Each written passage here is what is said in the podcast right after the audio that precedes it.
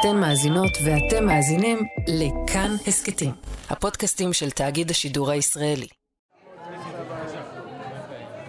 אנחנו אוהבים להגיד את המילה מפונים, מתפנים, אבל בסוף הם אה, פליטים לכל דבר. אה, ובעיר בשבועות הראשונים היה פה התחלה של אה, משבר הומניטרי.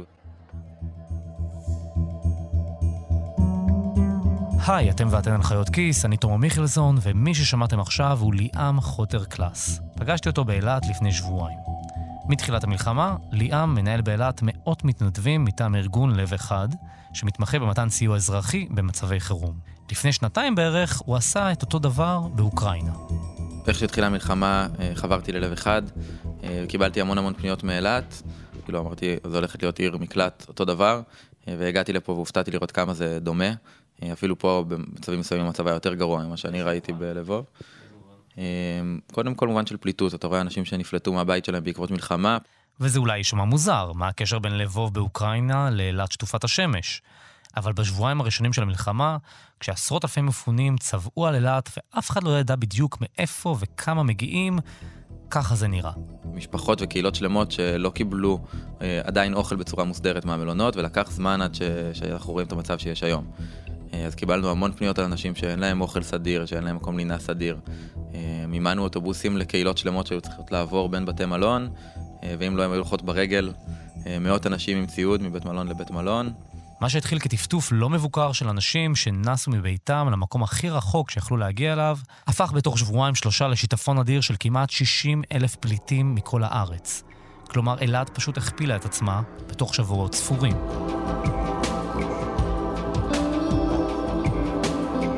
הגעתי לאילת באמצע נובמבר, חודש וחצי אחרי תחילת המלחמה, ועכשיו הכל נראה קצת אחרת. רגוע יותר. מספר המפונים ירד כבר לאזור ה-30 אלף, והוא ממשיך לרדת ככל שהמפונים, או הפליטים, כמו שליאם קורא להם, חוזרים לביתם. וגם תושבי אילת עייפים מאוד מהמבצע הזה, וחוששים מהמצב שהעיר תגיע אליו ביום שאחרי. אילת משלמת את המחיר הכלכלי הכבד ביותר במדינה להוציא את הרשויות שסביב העוטף. זה ראש עיריית אילת, אלי לנקרי. כי אין תיירות, כי מי שנמצא כאן לא מוציא. האנשים האלה לא באו לנפוש, לא באו לבלות. הם באו עם טראומה מאוד קשה. הם באו במצוקה מאוד קשה. הם לא נופשים, הם לא באו לצאת, הם לא צורכים. לפי הנתונים שלנקרי הציג לפני שבוע בוועדת הכספים בכנסת, כבר היום באילת יש 14% אבטלה. לעומת 3.4% לפני המלחמה. גם העסקים באילת קרסו בצורה קשה. הרבה יותר מהירידה שהורגשה בכל הארץ. הכלכלה שלנו זה כלכלה של תנועה. אתה בא להתארח כאן, אה, לנפוש כאן שלושה ימים, ארבעה ימים, שבוע, אתה צורך הכל, אתה הולך למסעדות, אתה הולך לבלות, אתה הולך לאטרקציות, אה, ואתה הולך לקניות ואתה מוציא. ואז מחליפים אותך, ובאים mm-hmm. קבוצה אחרת. התנועה הזאת מייצרת את הכלכלה כאן. ואת חוסר התנועה הזו מזהה היטב איציק, נהג המונית שאוסף אותי משדה תעופה רמון, השומם. הוא הגיע לאילת מחולון לפני ארבע שנים, אחרי שפרש לגמלאות ועשה מסע בכל הארץ עם אשתו בקרוון. אחרי כמה זמן הם החליטו להשתקע בעיר, והוא הפך לנהג מונית. באילת זה שתי אפשרויות, או נהג מונית או חדרנית. אז אה, בחרתי באפשרות השנייה. ולפי איציק, מצב כזה גרוע בעיר, שאין תיירים בכלל ועסקים ריקים מאדם, הוא לא ראה עד היום.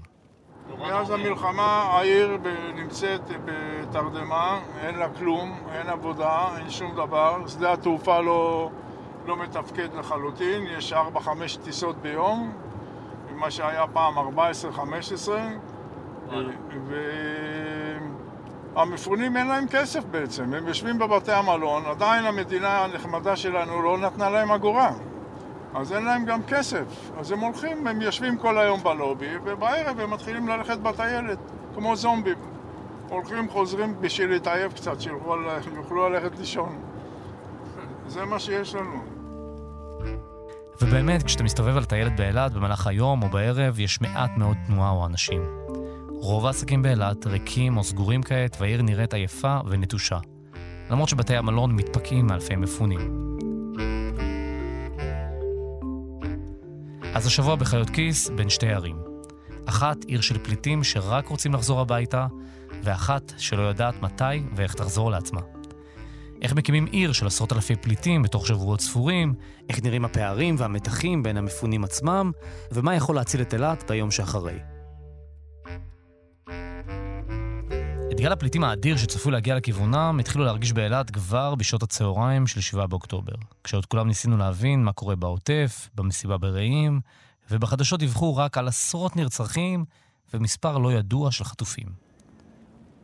במוצאי שבת אני כבר מנחה כאן להקים מטה סיוע מיוחד עם מוקד מיוחד. איישנו אותו 24/7 והגיעו באמת אלפי פניות. זה שוב ראש עיריית אילת, אלי לנקרי. ואת הימים הראשונים למלחמה הוא מתאר כהתגייסות מטורפת של כל תושבי אילת לתרום, לארח בביתם ולעשות כל מה שאפשר כדי לקלוט את הגל הגדול של המפונים. אחד האילתים שהתגייסו בכל הכוח הוא כפיר בר-לב. בשבת בבוקר אה, אני מתעורר מטלפון מחברים שמפקדי אה, יחידת לוטר אילת, שהם בשש וחצי הראשונים שכבר קיבלו טלפון להגיד לי, כפיר אחי, אוהבים אותך, אנחנו עולים. אה, ואז אתה מתחיל לראות את כל הבלגן. כפיר, בן 26, עזב את אילת כמו רוב הצעירים בה לפני כמה שנים כדי ללמוד משפטים במרכז. ובאותו שפה שהוא בדיוק בא לבקר את ההורים אחרי תקופה ארוכה שלא היה אצלם. מאז הוא נשאר שם. בסופה של 7 באוקטובר ירדתי כמה ימים קודם לאילת להגיד שלום להורים, ומפה לצאת למסיבה. איזה מסיבה? של נובה? כן, של נובה. החברים אה, עלו למסיבה, אמא שלי התעקשה שאני אשאר לקידוש, אז במקרה הייתי פה. אז אמא שלך הצילה אותך. לגמרי, הקאבה. בזמן שהוא לא ידע מה קורה עם חברים שלו בנובה, וראה את חבריו יוצאים להילחם בדרום, הוא הבין שהוא צריך לעשות משהו עם עצמו. והדבר הזה יהיה לגייס את כל מי שהוא מכיר באילת להתנדב ולעזור למפונים שמגיעים. וכפיר, הוא מכיר הרבה אנשים. ואז התחלנו לקבל הודעות אה, שמתחילים להגיע לאילת כבר ביום שבת בערב. אה, עשיתי מאצ'ינג בין מלא משפחות שירדו לפה, אה, שלא היה להם איפה לישון, לבין מארחים. אין כמעט בית, בית אב באילת, שלא היה אצלו מפונה סלש מתפנה. והדבר הזה, שפתאום אילת מגויסת לגמרי למלחמה, הוא די נדיר. בתור אילתי, אה, לא משנה מה, גם בקורונה, גם כשיש מלחמה, אילת הייתה אי של תיירות.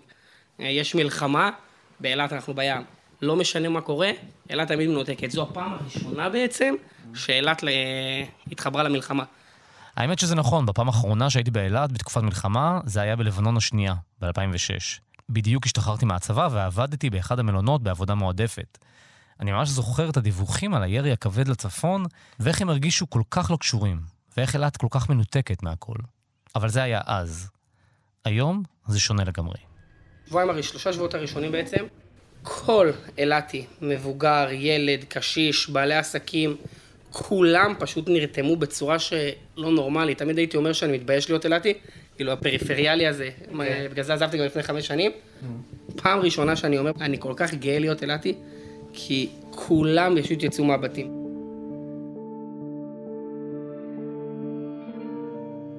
כפיר הראה לי את אחת מקבוצות הוואטסאפ שהוא פתח בימים הראשונים.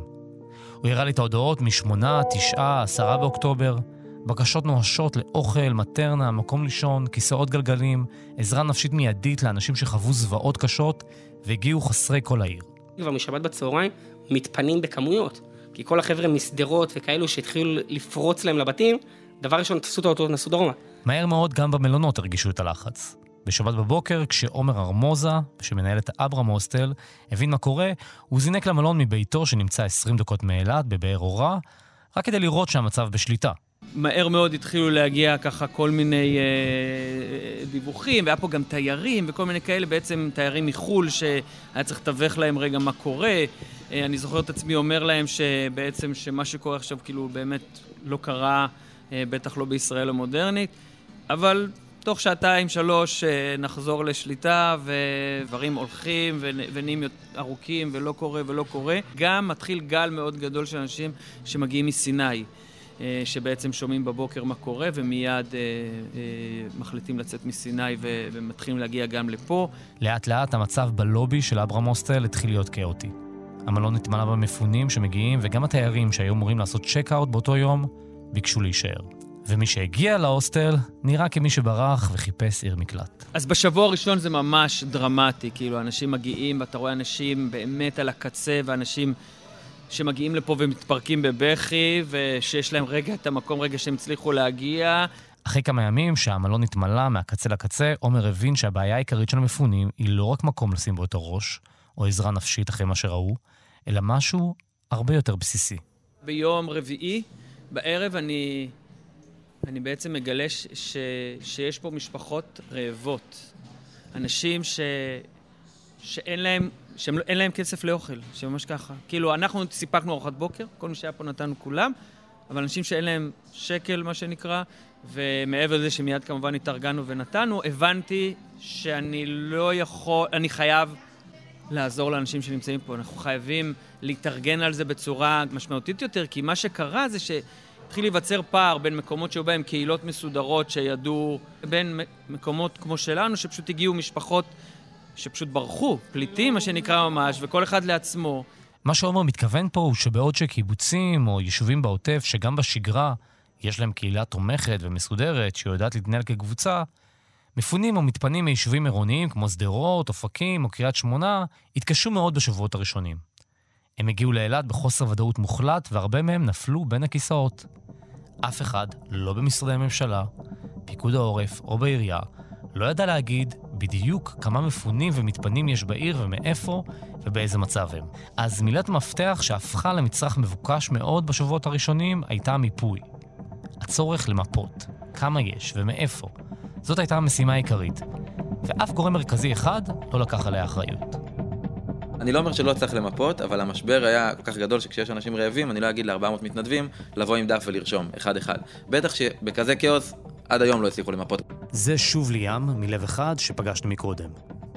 ולפעמים המיפוי הזה היה קריטי, רק כדי להיות במעקב אחרי המקרים הבריאותיים והנפשיים הקשים שהיו פה.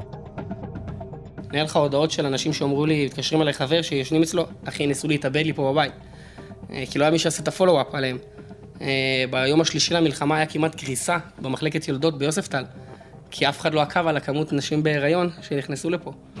אה, מה שהלך פה בשבוע הראשון, ואני פשוט אראה לך מהודעות. אם אתה רוצה מסודר, היה פה קריסה טוטאלית. גם הפליטים שהצליחו להתמקם בצורה סבירה מגיעים מטראומות קשות וזקוקים לעזרה נפשית עכשיו. כפיר למשל לא ישכח רגע אחד במלון קיסר, בשבת בערב של 7 באוקטובר, כשחיכה לאוטובוס המפונים הראשון. אתה רואה בעיניים שלהם, פשוט רואה בעיניים מי היה שם ומי לא היה שם, אחד-אחד.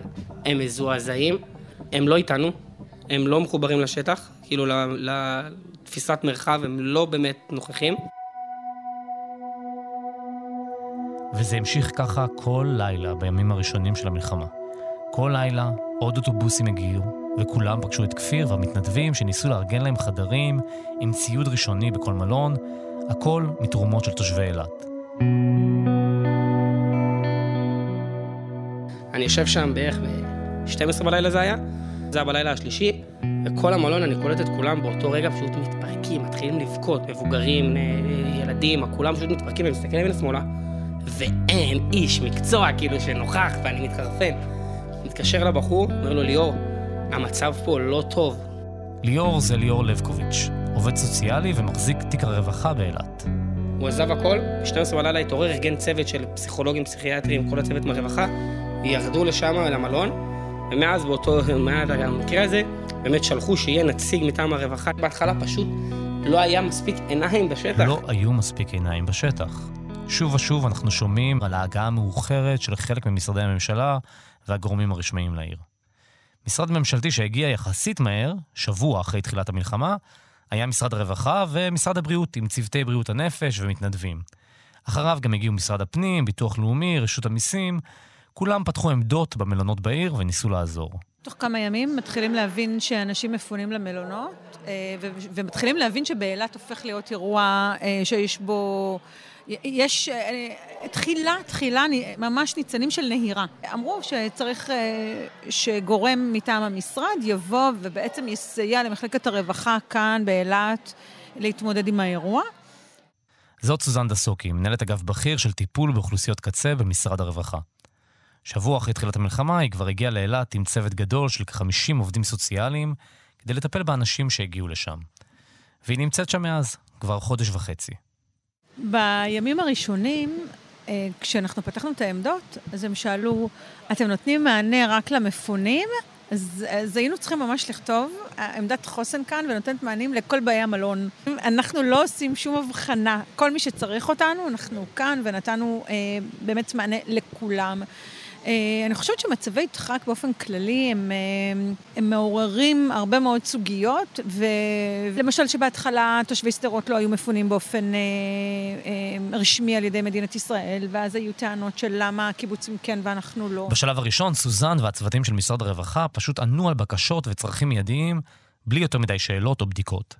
והדבר העיקרי שהיה צריך לעשות הוא לתת מענה מהיר ומיידי לטיפול בטראומה ולתווך את המקרים הקשים לצוותי בריאות הנפש במשרד הבריאות ויוזמות התנדבות שהחלו להגיע. ולפעמים המצבים הקשים האלו הגיעו בתוך המולה גדולה, ליד הבריכה או בלובי הרועש והצבעוני של המלון שבו נפגשנו.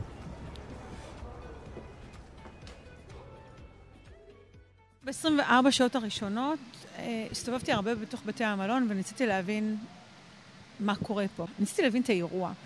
ו... היה איזשהו רגע שראיתי בחורה צעירה, בת 15 אולי, אה, שהגיעה לעמדה שלנו, כולה רועדת, כל הגוף שלה רועד, וזה היה נראה שהיא באמצע התקף חרדה, והיא מבקשת אה, שנספק לה כדור הרגעה פסיכיאטרי בעצם, שאותו היא מקבלת במרשם. אה, ובית המלון המה באנשים, זה היה הומה בהמון המון ככה רעש והרמולה וילדים קטנים שמתרוצצים. ו, והיא לבשה בגד ים, כלומר, היא הגיעה בדיוק מהבריכה, והיה מין משהו סוריאליסטי כזה, קצת הזוי ב, ב, בסיטואציה. אה, ואז הבנתי אה, שאנשים הגיעו לפה בעצם באיזשהו ניסיון לקבל קצת שפיות ול, ולקיים איזשהו אורח אה, חיים אולי באיזשהו אופן נורמטיבי, אבל שהטראומה היא כל כך מכה קשות, שהאווירה הכללית באיזשהו בית מלון יוקרתי סביב הבריכה לא יכולה באמת לא למסך את הדבר הזה.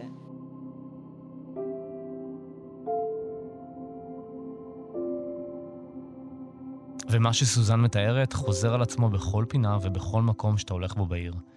התפאורה הצבעונית והנוצצת של המלונות באילת מלאה באנשים רצוצים, עייפים, שחוו טראומה קשה, ולא יודעים מה לעשות עם עצמם או עם הילדים שמסתובבים בכל הבלגן הגדול הזה.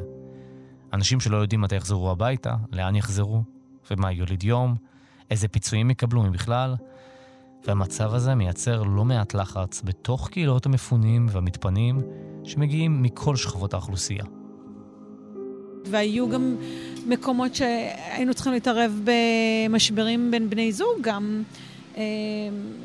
מצבי, מצבים של דחק ומצבי טראומה יכולים להציף עוד ועוד בעיות. זה לא היה רק מצב טראומטי של חרדה סביב, סביב אירוע מלחמתי משברי, אלא יש לזה הרבה מאוד השלכות. יש אוכלוסיות מסוימות שיכולנו לראות אצלם גם חוסר בתפקוד ההורי.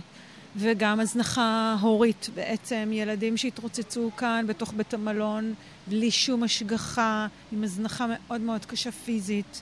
אה, אוכלוסיות רווחה קלאסיות, שהיינו צריכים לעשות התערבויות מול עובדי הרווחה המקומיים שמכירים אותם. שאלתי את סוזן מה היה אפשר לעשות אחרת. איך המדינה הייתה צריכה לפעול כבר בשבועות הראשונים.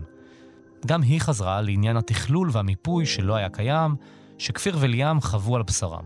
אם אה, הנושא הזה של אה, הפינוי היה יותר מסודר למלונות, למשל לפי חלוקה קהילתית.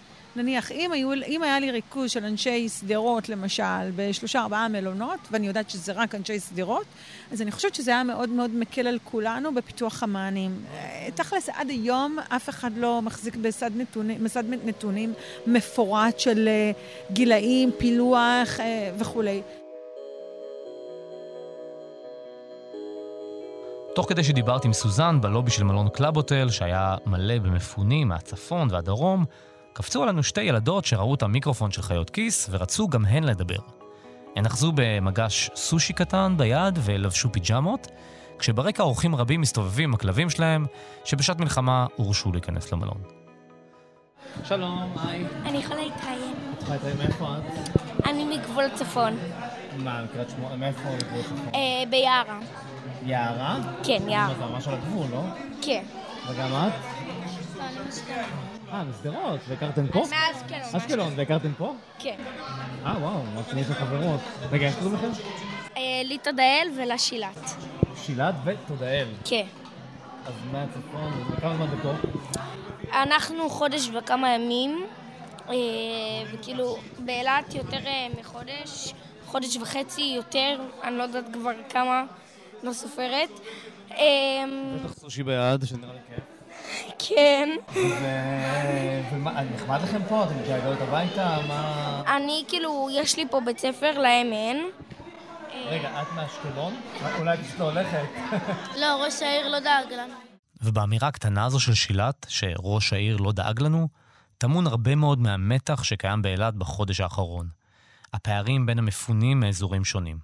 בין אלו שנמצאים בטווח של עד שבעה קילומטרים מהגבול ופונו מהעיר בהחלטה של הצבא, ולכן זכאים למימון מלא על שהותם במלון וגם למענק התארגנות, לבין אלו שהתפנו על דעת עצמם, או בעזרת תרומות, או שזכו להתרעננות לתקופה קצרה בלבד. פערים בין איכות והיקף התרומות שמגיעות לתושבים ממקומות שונים, והמקום שהפער הזה מתבטא במיוחד הוא אצל הילדים, במערכת החינוך, כשרשויות כמו שדרות, חבל אשכול או קריית שמונה הצליחו לדאוג למסגרות חינוך זמניות באילת ובמקומות אחרים, בעוד שברשויות כמו אשקלון, הלימודים מתקיימים בזום בלבד, גם חודש ושבוע אחרי תחילת המלחמה. בסך הכל קלטה אילת כ-15,000 תלמידים חדשים, שזה יותר מכל התלמידים שיש במערכת החינוך באילת. הם לומדים בשלושה בתי ספר זמניים שהוקמו בעיר, כשבמערכת החינוך של אילת משולבים עוד מאות תלמידים נוספים. כשאני מגיע לבית הספר של שדרות בצהריים, זה נשמע ומרגיש כמו בית ספר רגיל. עשרות הורים צובעים על השער ומחכים לילדים שלהם בבית הספר הזמני שהוקם. פה מגיעים כל בתי הספר הממלכתיים. אנחנו עשינו פה מסגרת שהיא בעצם לומדים פה גם הדתיים, גם החילוניים, ויש כיתות לממ"ד, לממלכתי-דתי, ויש כיתות לממלכתי. ו... אבל כולנו באותו, באותו מרחב. זו דינה חורי. במקור מנהלת בית הספר למדעים בשדרות, וכיום, בגלגולה אילתי החדש, היא מנהלת את המרכז החינוכי היסודי המשותף של שדרות. יש פה באילת חמש מערכות חינוך חוץ ממערכת החינוך של אילת. צריך לחשוב על זה רגע. הולכים לפתוח פה מסגרת חינוך מיוחד על-אזורית, שפעם ראשונה שבעל-אזורי יושבים קריית שמונה ושדרות באותו על-אזורי. זה מטורף מה שהולך פה. וזאת השותפה שלה בניהול המרכז, אפרת ליאון. במקור מנהלת מרכז מחוננים בשדרות. שתיהן בכוחות די מוגבלים ועם המון עזרה של עיריית אילת, תרומות, מורות חיילות ומשרד החינוך, מצליחות להפעיל פה מסגרת של חמישה ימים בשבוע, מתשע עד אחת, שנותנת לילדים שסגורים כבר יותר מחודש עם ההורים באותו חדר במלון, קצת סדר יום. יש ילדים שהם באמת בסדר. שהם באמת בסדר. היה היום אה, אזעקה של אה, אש. שבמקרה, עכשיו זה לא נשמע אפילו כמו אזעקה פה, אתה יודע, אזעקה של תקלה. וזמן ההרגעה שהיינו צריכים לעשות, אחרי אזעקת אש, היא לא נשמעת כמו אזעקה... לא, זה מערכת כריזה שאומרת כלום. היא הגיעה? מקרה פעל. מקרי, טעות, זה זמן, זה זמן ספיגה של עוד 20-25 דקות רק כדי לחזור ללמד את אותם ילדים. כי החוויה, הכל, הפתיל נורא קצר. יש פה המון ילדים שמטופלים בחוסן, יש פה המון ילדים שצריכים להיות מטופלים, יש פה הורים שמטופלים. אז המורכבות היא מאוד גדולה, וגם בסוף סיר הלחץ הזה מייצר דברים אחרים. ואת ההורים וסיר הלחץ הזה אני פוגש גם כשאני מגיע למלון בערב. זה לא רק שלא קל לחיות משפחה אחת בחדר מלון במשך חודש וחצי, אלא שגם חוסר הוודאות הכלכלית מקשה עליהם במיוחד. תחשוב שאנחנו פה משפחה עם ארבעה ילדים ואני לא היחידה. כולנו, הכסף שיוצא זה כסף של הבית. תחשוב שאני בעלת עסק, ויש לי גם ספקים על הראש, והוצאות. תחשוב, לבד. תנהל את זה בראש שלך לבד. זאת סיגל גולן, ממושב ישע בעוטף עזה, שנמצאת פה כבר חודש וחצי עם ארבעת ילדיה ובעלה. אני פוגש אותה אחרי ארוחת הערב במה שמסתמן כמקום המפגש המרכזי של המלון, הפינה של מכונות הכביסה ליד הבריכה. בין תוספת מרכך לסחיטה נוספת, סיגל, שמנהלת חנויות לביסום וטיפוח באזור הדרום, מספרת לי על הדאגות הכלכליות שמעסיקות אותה בימים אלה. רק עכשיו יצא המתווה, ב-20 לחודש, שהוא עוד לא ממש, הוא מקרטע. ואני מפונה מהעוטף, אבל אני לא זכאית לתנאים של מפונה. למה? כי העסק שלי לא נמצא בעוטף, הוא נמצא בנתיבות. אבל אני מפונה, אני מפעילה את העסק. כאילו, העסק לא יכול לפעול מעצמו, נכון? הדלת לא תיפתח מעצמה ותגיד ללקוחות, שלום אדוני, מה אתה צריך? או הבושם יקפוץ ללקוח ויגיד לו, את זה אתה רוצה? תפעיל, מפעיל את הקופה לבד.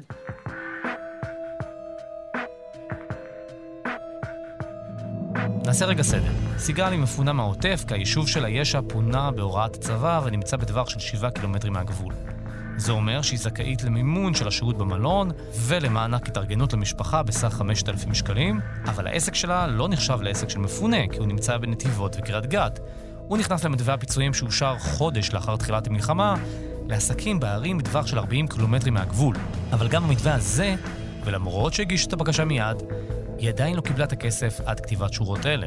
והיא בעיקר כועסת שהיא צריכה לדאוג כל יום לפיצויים שיגיעו או לא יגיעו, בזמן שאין לה הכנסות בכלל. לפי המתווה של עד 40 קילומטר, שהוא עדיין גם מקרטע. היום הגשתי, וזה עוד לא, עוד לא שם. זה כאילו עוד לא ממש, כי יש הרבה תקלות וכאלה. ואתה אומר לעצמך, למה? למה לא מההתחלה? אני מכירה כאלה שאפילו לא היה להם כסף לקנות כלום. תוסיף להם את החנק. שהם פה בלי נכון, בלי הכנסה. ומה זה 5,000 שקל למשפחה? מה אתה כבר עושה עם זה? ולסיגל שכועסת מאוד על חוסר הבהירות במתווה הפיצויים והשבועות הארוכים שלקחו עד שיצאו לפועל, יש גם הצעה אופרטיבית. קודם כל תיתנו, אחר כך תבדקו. אני כן אומרת שהדבר הזה לא יכול היה לקרות מהרגע הראשון, אולי לא מהשנייה הראשונה, אבל יאללה, עבר חודש, תאפסו על עצמכם. 120 חברי כנסת. קודם כל תיתנו, אחר כך תתחשבנו. תאמין לי, המדינה יודעת לקחת בחזרה את כל מה שהיא צריכה.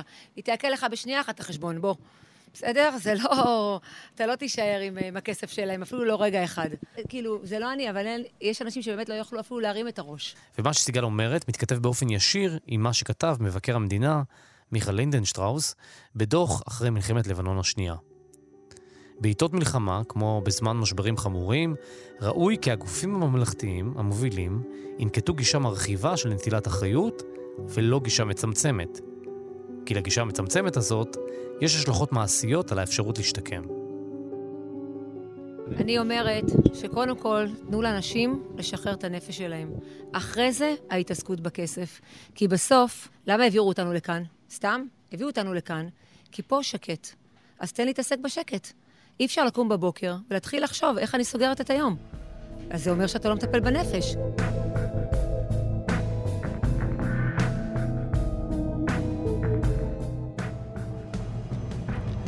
קצת אחרי השיחה עם סיגל במכונות הכביסה, אני יוצא לסיבוב בטיילת. אני רואה שם הרבה בני נוער מסתובבים חסרי מס או כיוון, יושבים ומעשנים ומעבירים את הזמן. כמו שהרבה בני נוער עושים כשהם בחופשה באילת. רק שהם לא בחופשה. והם נמצאים בעיר כבר יותר מחודש וחצי בחדר אחד עם ההורים שלהם. עכשיו שהכל כאילו, כל אחד בחדר. עכשיו משפחה. משפחה זה בית. אתה רואה את הילדים, תחשוב שכל משפחה היא מפוצלת. פתאום אין... אה, אתה רוצה לריב עם הילדים, אין, אתה לא יודע על מה לריב איתם. על מה אני אריב? אני לא יודעת מה הסיטואציות. זאת שוב סיגל גולן. הם נחמד להם? כן, הם אה, יוצאים הרבה. הגדולים אה, די משועממים, כן. אני יודעת שהחבר'ה, אין להם מה לעשות. הגדולים. הם משועממים. וזה הגיוני. החיים שלהם השתנו, התהפכו. כמו שלנו זה התהפך. גם אני משועממת.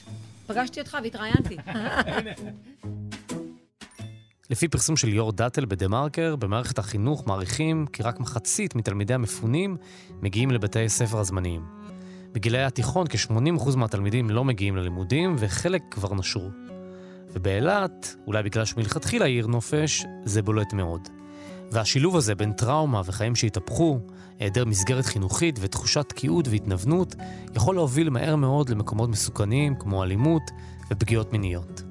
ליאם והמתנדבים שלו כבר הבינו שיש פה בעיה. שלנו, אחד המתנדבים שלנו אה, ממש היה עם אלה מהיום הראשון, מהסיור לילה הראשון שלהם פה בעיר, ורואים מאות נערים סמים אלכוהול, אה, קטינות עם, אה, עם בגירים, ב- בין אם זה בלובי של בתי המלון ובין אם זה בטיילת באזורים פשוט החשוכים יותר. כדי לטפל בנושא, עמותות ותנועות נוער החלו לפעול בעיר ולייצר פעילות מתאימה. וגם עיריית אילת הקימה מתחם לנוער במרכז הטיילת. אבל לא כולם שם, לפי כפיר.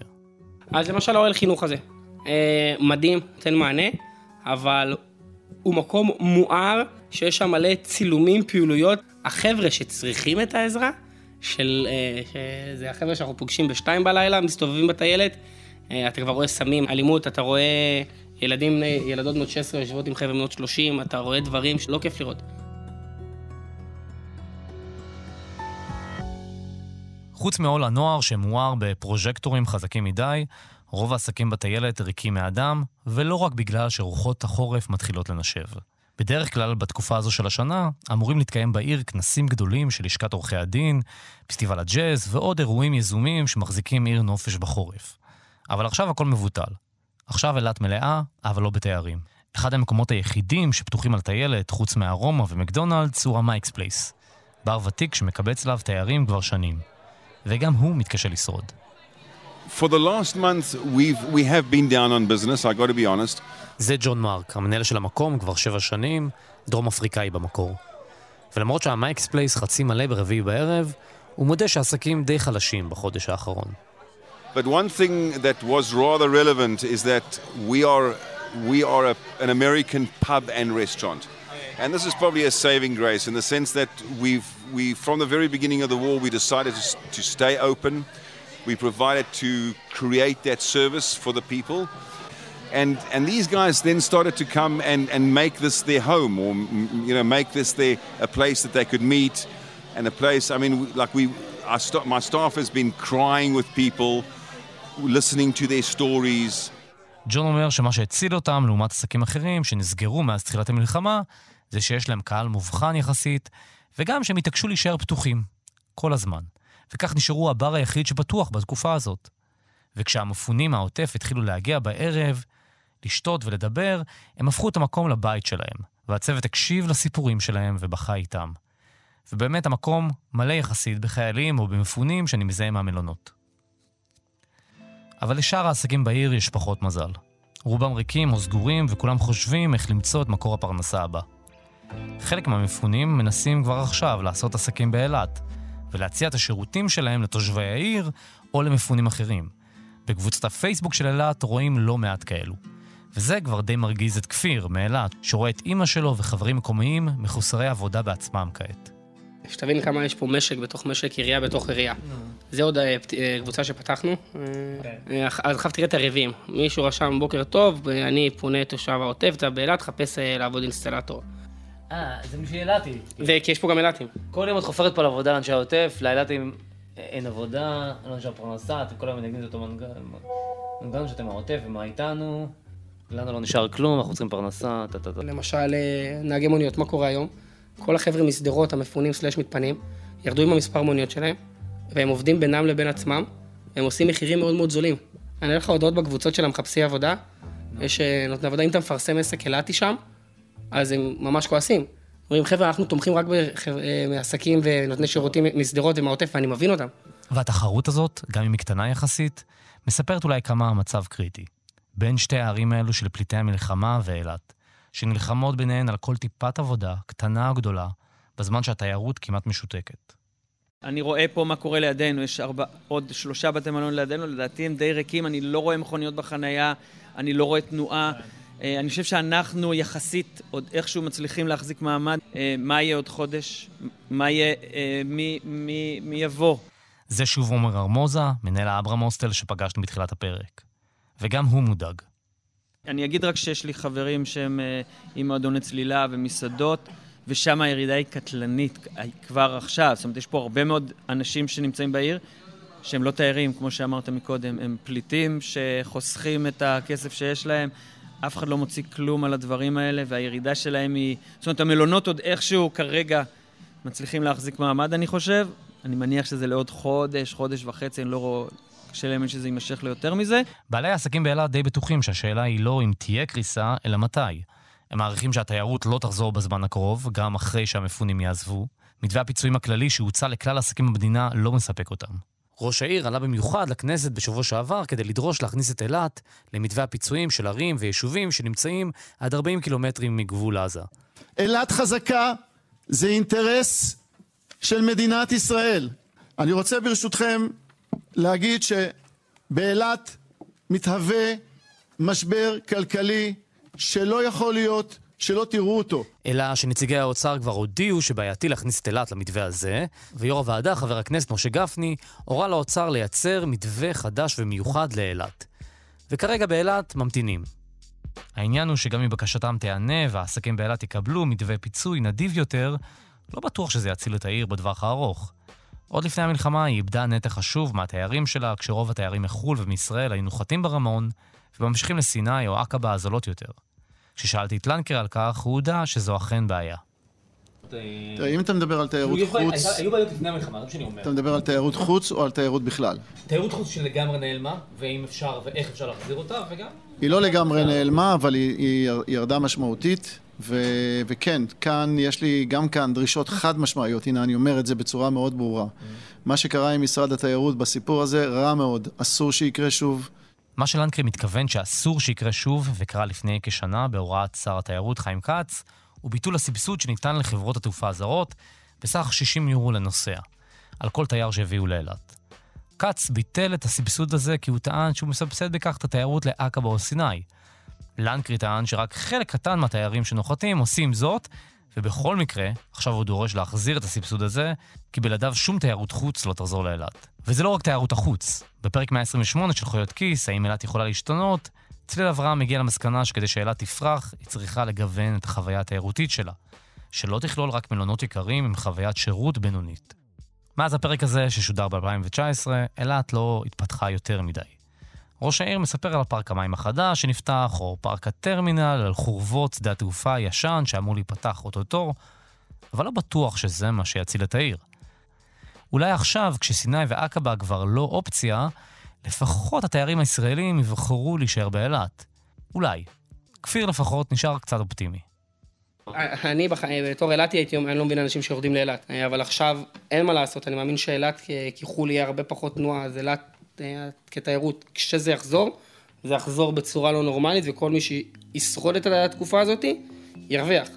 אבל אנשים לא ישרדו את התקופה הזאת.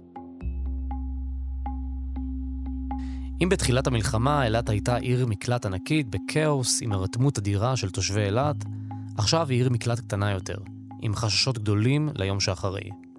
חששות שקיימים גם אצל המפונים, שלא יודעים איך ומתי יחזרו לשגרה, וחששות אצל בעלי המלונות והעסקים בעיר, שלא יודעים איך אילת תחזור לעצמה. מה שבטוח שבלי פתרונות קבע למפונים ועזרה משמעותית לאילת בזמן הקרוב, לשתי הקבוצות יהיה קשה מאוד לשרוד.